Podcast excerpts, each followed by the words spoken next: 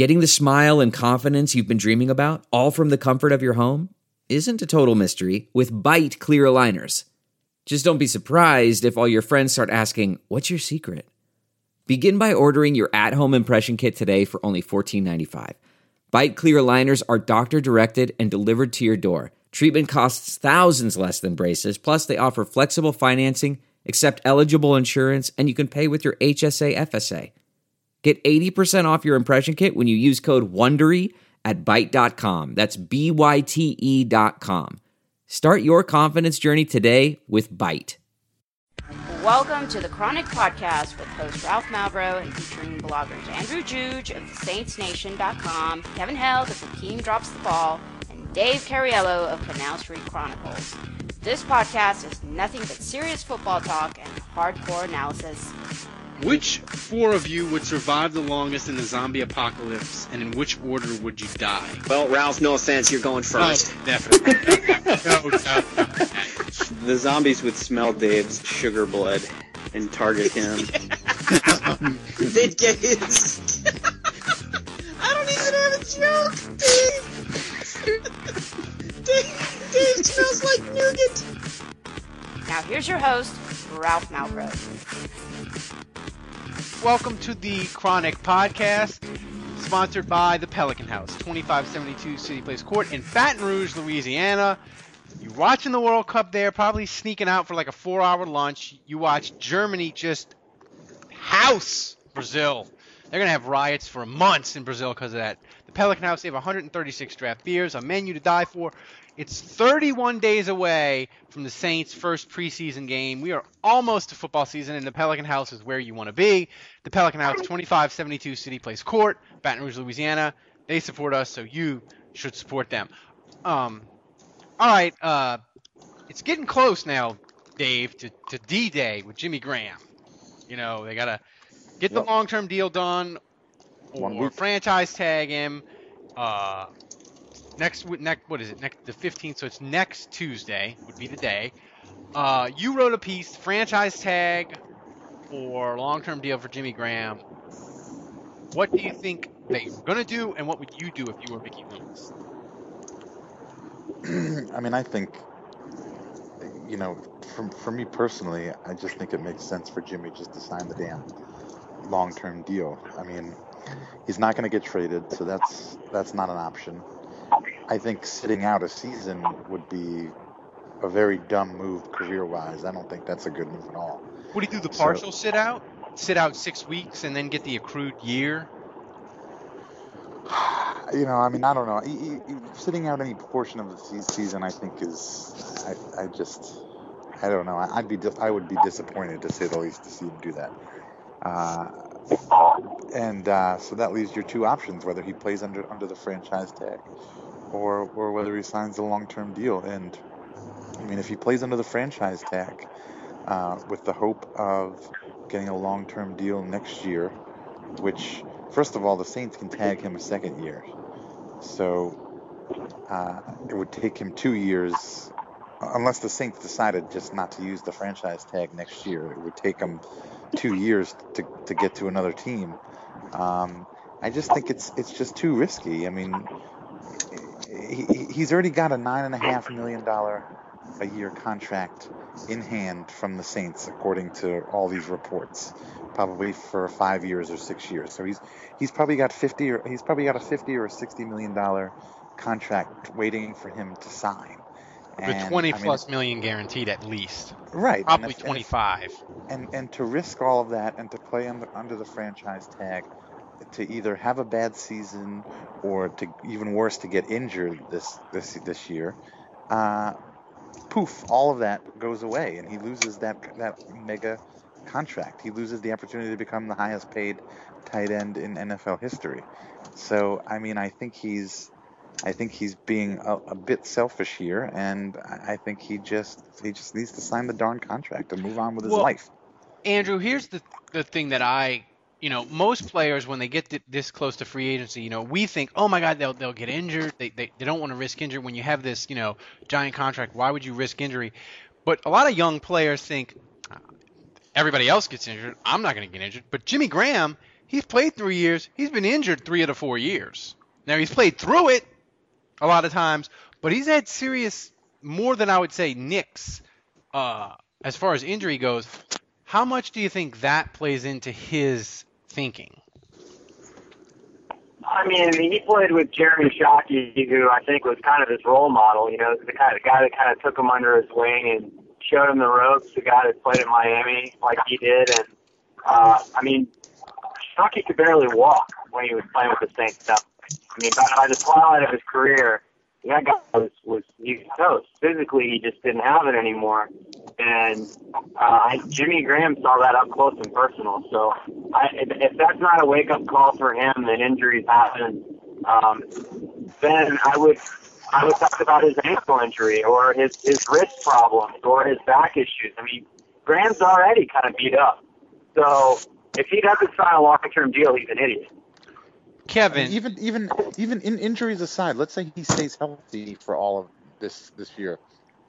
I mean, what are the chances that he puts up the same numbers that he did last year? What are the chances he scores 16 touchdowns? What are the chances he goes for another 1,000 yards? It's very possible that he may just, even if he's healthy, he may not have such a great season. The Saints have Brandon Cooks now. Brandon Cooks may eat into some of that, some of those receptions and some of those stats. He's coming off a monster year. He just needs to sign the damn contract.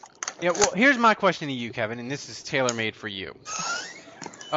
Let's say that I think he's going to get the long-term deal, but let's say that it doesn't happen by July 15th.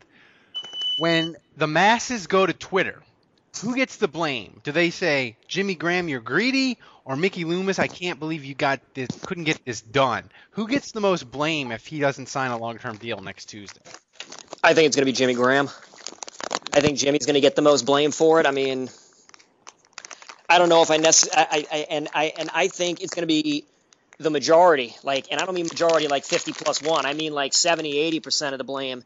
I don't know if I necessarily would agree with that, but, you know, I think that's the way it'll be. And my reasoning for that is, you know, I think fans were probably more behind Jimmy Graham when he first was appealing or trying to make his case, like, yeah, you know, I'm not a tight end. And then we kept looking, and it was like, dude, his fucking Twitter profile still fucking says tight end. and then just the more you just hear, you kind of just allow yourself to get swayed. And then the decision comes down, no, he's a tight end. So then you're like, okay, fine, I guess that's it. But Jimmy is still holding out. Some people that were just like saying, well, I'll wait for the decision. Decision comes down, and so now they're probably saying, all right, Jimmy, time to take care of this, and so if nothing happens, it'll be blame Jimmy. Dave, next Tuesday, what happens first? The Jimmy Graham extension gets announced on Twitter, or the Pelicans finalize the trade for Aşık? Aşık. What are those two things happens first next Tuesday on Twitter? I have no idea what the hell you're talking about as far as the Pelicans and this Aşık guy. So I'm just gonna go with Jimmy Graham. All right. Who the hell are we talking about? We're talking about this. He's a center. He's a big foreign lug. He looks like a villain in a Die Hard movie. Ooh. The World Cup's almost ending, so we're going to indulge in our last little bit of soccer talk. Thank God. But we can tie it into football. We'll start with Germany. I want to say they destroyed Brazil, but that doesn't even do it justice. They won 7-1, and it's the worst beating ever in a World Cup semifinal. And my wife was pumped because she hates Brazil. For whatever reason, even more than the Netherlands. Isn't it because they beat Mexico? Well, the Netherlands beat Mexico. Oh, the Netherlands beat Mexico. But okay. She hates the Netherlands, but she hates Brazil. But here's my question: What would be the football equivalent of a 7-1 beatdown? Now, and a lot of people on Twitter were like, "Well, it's just 49-0." I don't think that's enough, because this beating. In a whole years, when they put up statistics on World Cup, the worst beatings, this 7-1 is going to be at the top. So, I mean, You gotta find a beatdown in football that is memorable for whatever reason. And I was having a hard time coming up with the equivalent of this beatdown for NFL. Well, the two that jump out to my head immediately are the NFC Championship game with the Giants and the Vikings. Ooh, that's a good one. And then probably the what do you call it? Any of the Super Bowls. I mean, there's a number of Super Bowl games like Pats, Bears, the Niners and the Broncos, shit like that. I mean, shit, the Cowboys and the fucking Bills. What was that, like 55-10 or something? Yeah, but I mean, that's true. Or 45-10, something like that. Yeah, that's true. That's a good one. I was just trying to think of like a game with like a specific event that was a big game where you're like, oh, remember that time that team turned the ball over 9 times? Like this game is going to be like, remember that time Brazil scored 7? Like it's going to be I was thinking of a beatdown with like a specific thing that you remember. Remember Andrew, the time the Saints beat the Colts 62-7? That's on Sunday good. Or Dallas last year with the first down record. Andrew, did you have a good beatdown that this is equivalent to? Well, I just know that the worst... I think this still stands. I know the worst loss in NFL history was, I think, the Bears and the Redskins, 73-0. Yeah. And at the beginning of the game, Sammy Baugh threw a bomb that went like right through the receiver's hands in the end zone. And at that point, it was scoreless. And they asked Sammy Baugh after the game, they're like, hey, do you think if your receiver had caught that ball, it could have changed the way the game went? And he said, yeah, we would have lost 73-7. But it just kind of reminds me of that. I think, you don't see 7 goals in the World Cup. I mean, maybe you see it if, Costa Rica. I'm not talking about this year's version, which was actually pretty good. But, Costa Rica 5 World Cups ago plays Italy, and just gets drubbed in the group stage. But this was shocking. I mean, this was in Brazil. This is on the big stage, one of the best teams. That's probably what makes it most shocking. So I wouldn't liken it to the Colts because we knew Curtis Painter was terrible, and we knew that there was no way the Saints would lose that game. We knew the Cowboys' defense was decimated, and they weren't going to be able to stop the Saints' offense. And it wasn't a playoff game either. Yeah, it wasn't a playoff game. So I kind of liken it to – I mean, if you look at some of those 49ers Super Bowl wins where they were just beating – teams 56-10. I mean, honestly, it kind of felt like the Seattle Broncos game that this past year, that Super Bowl, except give Seattle like 30 more points. Yeah.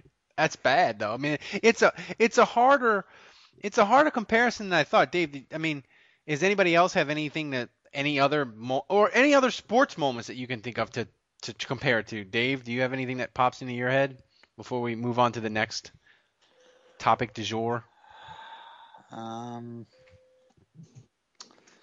Other sports. Or I can't think of something off the top of my head. One of those beatdowns in the NBA final this year was pretty bad by San Antonio when they shot like 70% in the first half. Oh yeah, that was nice. That was pretty close. I mean, it's a tough one. The other soccer thing that I want to mention, I think this one's going to be really interesting, is the Netherlands played Costa Rica, and they went right before the end of the overtime. The manager for the Netherlands, who's like Bill Parcells and Bill Belichick arrogance rolled into one, he switched goaltenders and was like, I'm bringing in the dude that's like 2 inches taller just so he can do the penalty shootout, even though he's not that good at penalty shootouts because I think he's better. Yeah, by the way, before you keep talking, before you set this up, I just want to point out, how the hell did that guy still have a sub? Now, in soccer, you only get 3 subs. How did he still have a sub available after his team had played 120 minutes? Yeah. Two sessions of overtime, and he hadn't used up all his subs. No. He was balls. And he was waiting to do it, and I was like his ace in the hole. Yeah, and I was trying to think of the football equivalent to do it. And somebody mentioned ambush for the Super Bowl, and at first I was like, that's pretty good. But the thing is, at the end of the overtime, watching the game, they were like, he's going to do this. He's going to he's talked about doing this. He's going to bring in this goaltender and do this for penalty shootout. Ambush, everybody was like, holy shit, the Saints just onside kicked in the Super Bowl. Like, it was an element of surprise. So I was trying to think, Dave, of like a ballsy NFL move that a coach did that maybe he had talked about during the week, and people were like, oh my God, he's really doing this. I was having a hard time coming up with one. I was thinking like maybe if you're down 3 in a playoff game and you've got the ball at like the 3-yard line and you're like, fuck it, we're not kicking the field goal. We're going for it. It was hard to come up with like a football equivalent of this, and I thought it was a really interesting. Could you think of like a football equivalent that? I mean, the only football equivalent would be like you pull your quarterback. Like your quarterback's played the whole game, and you're like, yeah, this guy's better in the 2-minute drill, so I'm putting him in there. Yeah, I'm putting Luke McCown in. Or maybe Dave, would it be like if the Saints? You mean Ryan Griffin? Yeah, no. Yeah. Could it be this? And this would be a crazy bullshit scenario, but go with me. The Saints are playing in the NFC Championship game, and they scored a tie, and they go for 2, and he puts in Tim Tebow to run the option play. Like, would that be kind of the equivalent? I guess. Yeah, absolutely. Or maybe if the Minnesota Vikings in the 2009 NFC Championship game, maybe if they put in Tavares Jackson in overtime. You know what it is. You know what it is. The Netherlands thing worked, and the example I'm about to give failed miserably. But I'm going to throw this out there as an example.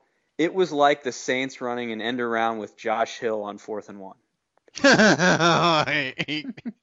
Yeah, but even that was like that was a big surprise. Like, it wasn't like Sean. It was a surprise, but after the fact, you're like another like Sean Payton getting too cute for his own good. Yeah, we've seen that before. Kevin, do you have any ideas on this?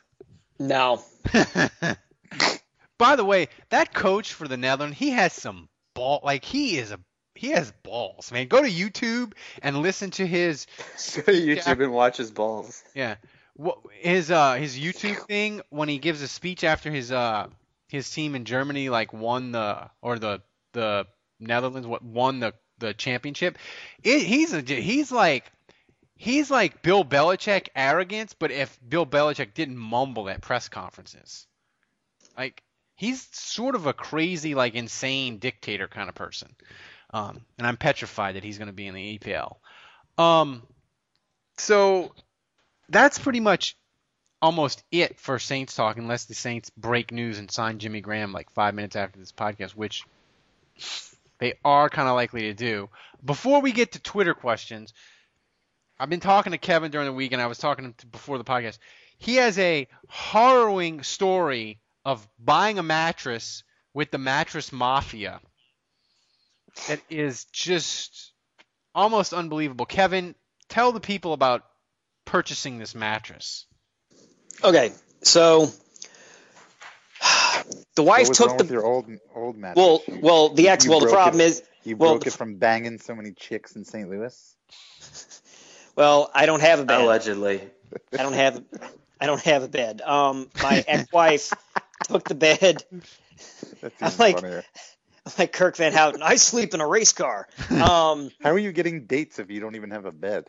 That's a good question. I'm that goddamn charming. That's fucking why. And really to answer your question, I go back to their place. Women feel safer in their places. They don't want to go to the fucking guy's place. No. Hey, baby, you want to come home and sleep on my floor? Well, no. I have a futon, and then I have a blow-up bed that I've alternated between. So hey, my ex-wife. Cool your jets while I turn on this air pump. The air pump will mask our sounds of passion. So my ex-wife took the bed when she left, and we had a sleep number, and this thing was phenomenal. It's like the greatest bed ever. What was your sleep number? It was like a king. Oh, the number it varied between like 50 or 55. I don't even know what that means. It's okay. It's okay, Dave, if you can't live in the kind of luxury that I've managed to live in for as long as I have. So I finally just said, fuck it, I need to get a bed. So I go to this mattress place because I was like, I'm willing to just buy a mattress. I don't want to spend the kind of ungodly amount of money that sleep numbers tend to cost. I go in the place. I'm thinking, all right, I'll spend, you know, like $800, $1,000 max. I'm willing to get a queen. You know, this should cover everything. I go in there. The guy has me. Guy has me lay on a bunch of different beds, test them out. I'm like, okay, I like this one and this one. He shows me the price tag. And I immediately, I'm like, man, I really don't know about spending that kind of money. And so he starts talking me into buying it. Blah, blah, blah. You need the body's sales pitch. Kevin, no. Right. It'd be even funnier if he really was like that and had like the perm and everything. If he really looked like Zohan. So I buy the bed. I pay for the installation. I'm getting the frame, the whole deal. All told, he rings me up $2,200 and something dollars. Damn. Yeah. That is steep. Yeah, for a fucking queen bed, a mattress and the box spring. Like, that's a lot of money. Now, granted, it was a hybrid, which, you know, it felt nice laying on, but I ain't fucking sleeping on a hybrid. Or I'm not sleeping on a queen mattress for $2,200. So I get home, and I'm like, I just don't feel right about this. So I called up the Sleep Number people, just thinking, all right, this guy talked me into spending $2,200. So why not just see what the Sleep Number people can offer me? I tell them exactly what happened. I went and bought another bed elsewhere. They're like, oh, no, let's help you out. I gave them the dollar amount that I spent. They said, we can get you the exact same bed that your ex-wife took, installed the whole deal, warranty, whatever, roughly the same price, like an extra $50 more. I said, all right, fine, sold, because I already know what I'm getting. I already know exactly what I'm getting, and that bed's going to last me a hell of a whole lot longer than any other normal bed. So you had to bring the bed back, or what was that? No. This was the day of. So the the guys weren't going to show up until the next day to install it. I had to go back though with this mattress cover, like this mattress wrap that I was going to put around the bed, that fortunately I did not take out of the bag. So I bring it back and I make the guy like, you know, give me the refund. You don't want the refund, Kevin. Right. And he keeps begging me. He keeps asking me, you know, well, why? What's going on? So rather than tell him the reality that I felt that he was dicking me over and didn't want to help me out, I just say, I had a buddy who, you know, he had a bed that was available and it was only like a year old and he's going to sell it to me for like $200. So I can't pass that up. But the reality of it is, if this fucker would have just asked, what are you willing to spend? And then worked from there, he'd have had a sale. If he'd have sold me a queen mattress for $1,000, I wouldn't have been fucking tempted to go look at Sleep Number and say, well, I'm not going to spend another $1,000. I don't care how comfortable it was. He could have put me on a fucking queen mattress that day for $1,000, and he would have had the commission. He'd have had the commission. To Vinny's Mattress Emporium, you should have known better. Like, it was seedy, and Kevin's call just dropped. I feel like it might be for the best. I feel probably that was the story. That was the what's so funny about that story? That's the latest story. I don't know. We just need to fill time. Yeah, what's the point? Mattresses are expensive. No, the point is, Kevin. I don't know. I just wanted to make fun of Kevin sleeping with women. I thought it would be funny. What do you want me to say? Yeah, that was a good segue into him sleeping with women. I'll give you that. And it's July, goddammit. We got time to fill. Weren't we supposed to do like a receiver tournament or something? We're doing that next week because we got enough. Hello. Hey, there he is, Kevin. All right, so here's the deal. Please finish your story, please. We're on the edge of our seat, please. Fuck y'all. All right, so, motherfucker, it was basically, it's the kind of place where you've seen the commercials where these guys are taken out of bed out of this lady's house and are telling her she's got, like, dead dust mites. So, if you've seen the commercials, then you know what the hell I'm talking about. If not, don't worry about it, because I'm not giving them any fucking business. So, fuck them. I'm going to get a Sleep Number. I'm going to sleep like a goddamn sultan for the next 10 to 12 years of my life, and I'm not going to have any fucking problems with my back or my neck that are going to be non-wrestling related. So y'all can go fuck yourselves, mattress folks. Got a curved spine. It's very. He's gonna break that in, banging chicks in St. Louis, East St. Louis, North St. Louis, all of it. Now I'm talking like Jon Stewart.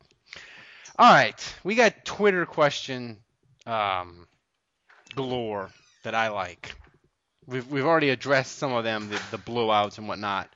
But I like this one from Adam Fauché, Andrew.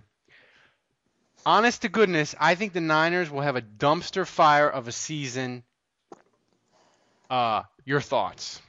No, I actually write for This Given Sunday, which is an NFL site. I write for them once a week, and so I had an article up there that we talked about how that team was ripe for an implosion.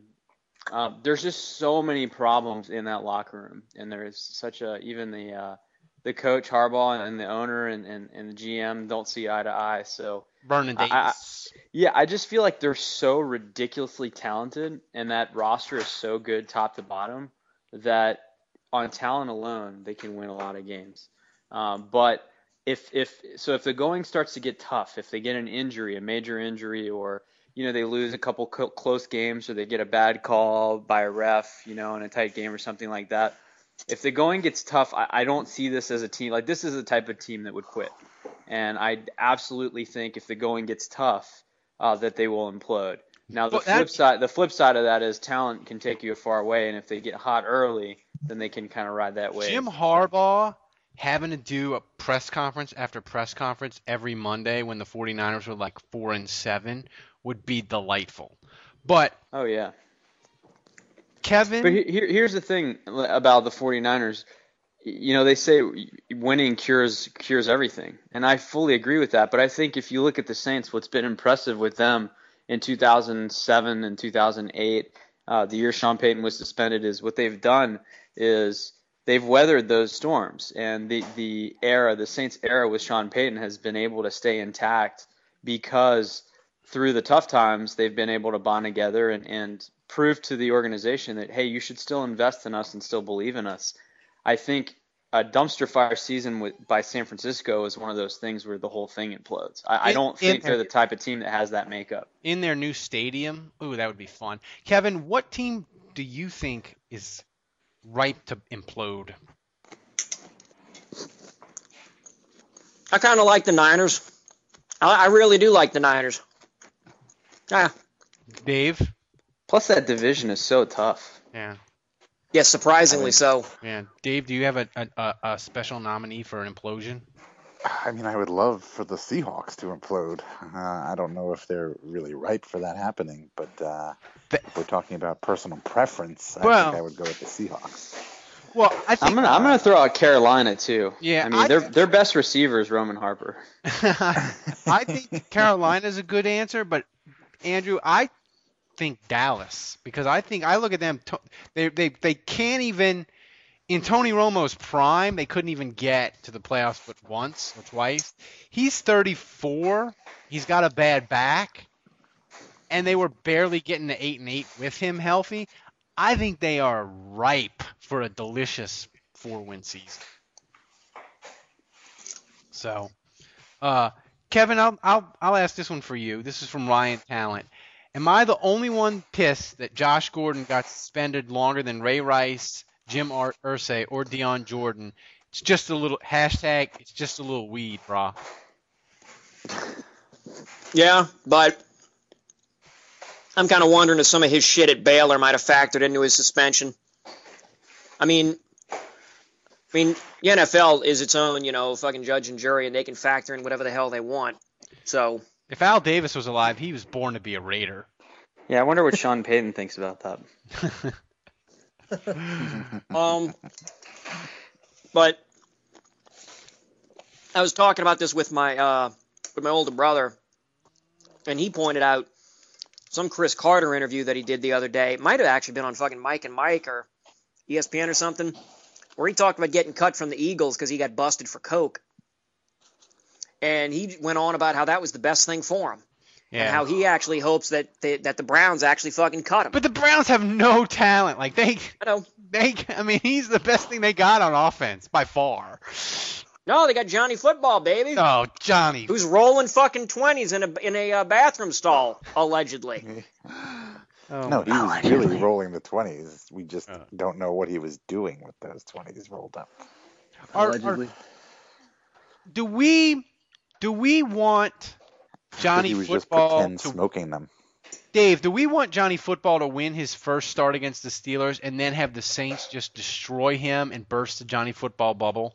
Is that do we how enjoyable would that be?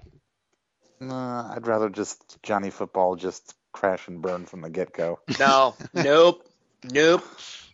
I'm all on Ralph's scenario. I fucking hope. In fact, I hope it's an ugly, shitty slugfest between Cleveland and Pittsburgh, and Johnny Football does some Johnny Football shit and gets a comeback win or something over the Steelers, completely crippling that franchise mentally, and they go on a fucking downward spiral for the rest of the goddamn year. Big Ben's dick falls off. The owner has a fit, fires the fucking head coach, hires some shithead to be the coach, and the franchise runs adrift for the next decade and a half. Meanwhile, the whole city of Cleveland gets its panties all high and mighty, because Johnny Football won a big game for him, and then the Saints fucking come in, and Cam Jordan just murder kills him in the first quarter.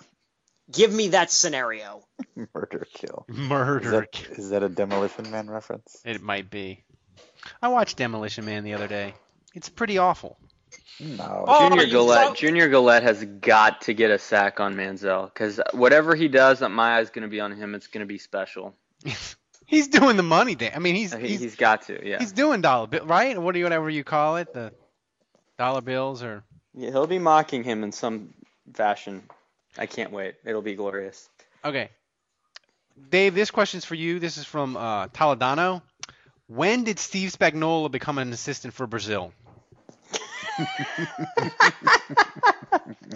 Well done. Well played. Yeah, that question doesn't deserve an answer. It's funny enough as it is. Well done. Yeah. Does he get a free T-shirt for that? I don't know. We'll see if my T-shirt guy. He hadn't even mailed out the T-shirt that we gave to the winner for the first time. Dare I say that's an even better question than who has smell your farts? It is. If I can get you a T-shirt, Teledondo, I will. The first winner needs to get her T-shirt, unfortunately. I had to email the guy. He promised me that it's going to be out this week, though. As we go towards training camp and we talk about all these things, the green buyer, Andrew, it doesn't look like it's ready. I see these photos of it. Are these recent photos? I feel like I tell you, when I was there for some tennis exhibition, like a month ago, maybe. Hanging up with Pete Sampras. Yeah, hanging out with good old Pete. But when I went a month ago, there was a lot of work to be done. And I remember saying at the time, I was like, they're going to get all this done in 2 months. So they've made a lot of progress since then. So if you look at the pictures now, I mean, there's a significant difference. But they're going to be hustling right up to the 11th hour. I mean, this is going to be like the Jimmy Graham negotiations, I feel like. What's going to be done first, the new Tulane Stadium or the Greenbrier? Hopefully the Greenbrier. When does Tulane Stadium? When is it supposed to be done? September 6th is the first game. Nice. By the way, big things happening for Dave between what's his name, Yulman? Yeah. Yeah, ordering like a billion T-shirts from Campus Connections, and then the interview with Drew Brees that gets quoted on the NFL Network. How about that? Yeah, you just that was big time. I was like, boom. Yeah, what are you doing on this podcast, Dave? Shouldn't you be on a ESPN podcast, some national syndicate right now? Well, I'm actually on a private jet right now as we speak, flying to Stamford, Connecticut, to the ESPN studios. Let's give some props to JR for asking good questions. Yeah, absolutely. That was great. I mean, how about that accent? Yeah, I gotta say, for the blogging community that gets no respect, that's a major win. So bravo. Yeah, and you should tweet that to that jerk off on Twitter who keeps taking shots at blogs. Who's that? Jimmy Smith. Yeah. Oh, is he still going after it? He went after Bourbon Street Shots, and the thing is, like, Bourbon Street Shots, whoever they're, I don't know if it's McNamara or whoever. They know Ryan Schwan.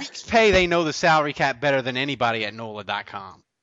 Oh, for sure. And the salary cap for basketball, it's the difference between, like, the NFL salary cap is like checkers, and the NBA salary cap is like fucking Rubik's Cube combined with yeah, like chess on steroids. Yeah, I mean, it's like you sign this guy, you lose the exception. I was like, I don't even try to understand it. I just wait for the Bourbon Street Shots people to tell me what they're gonna do. I'm like, to fit the guy under the cap for the Pelican, I don't even know what the fuck it is. It's like mid-level exceptions, and they gotta trade dwarves, and I don't even know.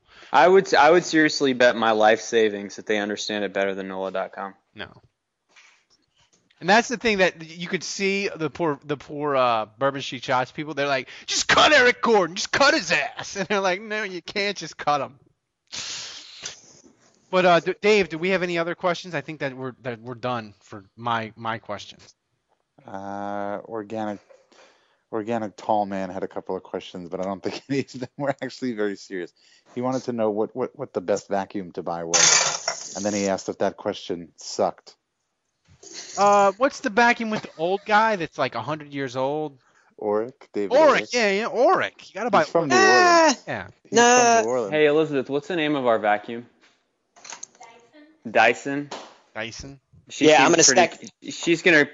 seems pretty convinced that's the best thing that money can buy. Yeah, I'm gonna second the Dyson. Yeah. There you go. All right, well, that's a serious question. We told people how to buy a mattress, what vacuum to buy. This podcast is serious football. Yeah, see, we talk Saints, we talk vacuums, we talk bed buying, world knowledge. Oh, so I guess that'll wrap. Next week we're going to talk about which washer and dryer to fucking buy. Yes, and next week Fisher and Paykel. We're going to next week we will do the. Oh, actually no. Next week I'm in Seattle at the Nerd Super Bowl for SEO. So unless you people want to get on Blog Talk Radio, we're not going to have a podcast.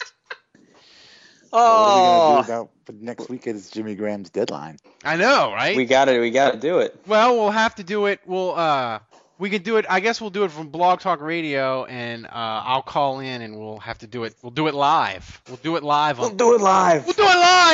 God damn it, we'll do it live. Oh yeah, we'll have to do one on the 15th. Here to play us out is Sting. We'll have to do it. We'll have to do it live on the 15th from my hotel room in Seattle. Somewhere. So we'll have to do it. So go to Canal Street Chronicle. Dave's got franchise tag arguments. He's got the most hated Saint ever. How can you get Dave? Can you give us a tweet version of how that's going? I'm not in front of my computer, but we still got Ditka. We still got Aaron Brooks. We still got Jason David. We're in the Elite Eight. So, I mean, we're really getting down to it now. Yeah, nice. We'll definitely be finishing up before training camp, and then we can do a quick comparison of. Is Olin Krutz still in it? He is. That's what I was going to say. I feel like he did much better on your site than he did. He did a lot. Yeah, he did a lot. I cannot believe he's still that far. He's still in it. Recency bias, baby. That's recency bias. And Andrew's counting down the top 100 all-time Saints, 10 at a time. So it's actually 101. 101. So go to Saints Nation. And Kevin, when he's not sleeping like a prince, maybe, possibly, will write something before the season starts. Oh, you didn't see his power poll? No, I did not. No, I don't even know if he has author. Yeah, me neither. Kevin has author permissions anymore. I might have revoked them. All right. Well, and now that you've revoked them, here comes 10 pieces of content. right. In the off season. When all expectations have been lowered, here comes the stuff. When the bar is on the ground, Kevin steps over it, saunters over. Yes. All right, for Kevin Held, for Andrew, for Dave, remember to donate whatever you can, 50 cents, we don't care. I'm Ralph Malbrough. Until next week, live from Seattle, be safe. Sean Orleans winning the tag titles this weekend. Oh, my God.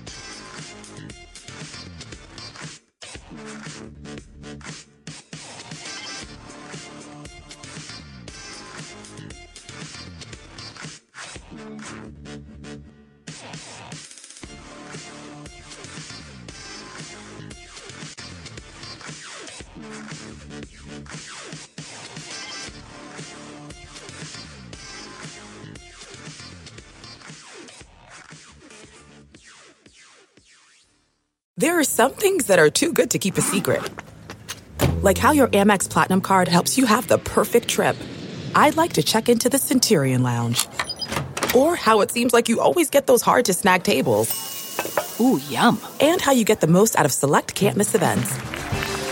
With access to the Centurion Lounge, Resi Priority Notify, and Amex card member benefits at select events, you'll have to share. That's the powerful backing of American Express. Terms apply. Learn more at americanexpress.com/withAmex. We're driven by the search for better. But when it comes to hiring, the best way to search for a candidate isn't to search at all. Don't search. Match. With Indeed. Leveraging over 140 million qualifications and preferences every day, Indeed's matching engine is constantly learning from your preferences. So the more you use Indeed, the better it gets. And listeners of this show will get a $75 sponsored job credit to get your jobs more visibility at Indeed.com/match. Just go to Indeed.com/match right now and support our show by saying you heard about Indeed on this podcast. Indeed.com/match. Terms and conditions apply. Need to hire? You need Indeed. The spirit of performance is what defines Acura. And now it's electric. Introducing the ZDX, Acura's most powerful SUV yet. Crafted using the same formula that brought them electrified supercars and multiple IMSA championships, the ZDX has track-tested performance that packs an energy all its own. Unlock the energy and order yours at Acura.com. I want to tell you a story. It's a story about a scandal, broken relationships, gossip, rumors, money, corporate rivalry, and a broom. A performance-enhancing broom. My name is John Cullen.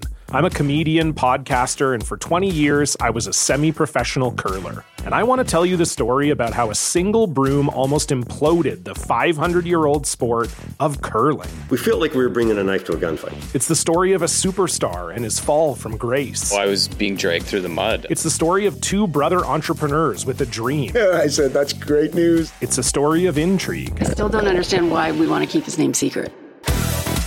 The full story has never been told, so I'm going to tell it. Broomgate, how a broom almost killed curling. It was a year I'd like to forget. To listen to Broomgate, search for Broomgate in your favorite podcast app. That's all one word, Broomgate.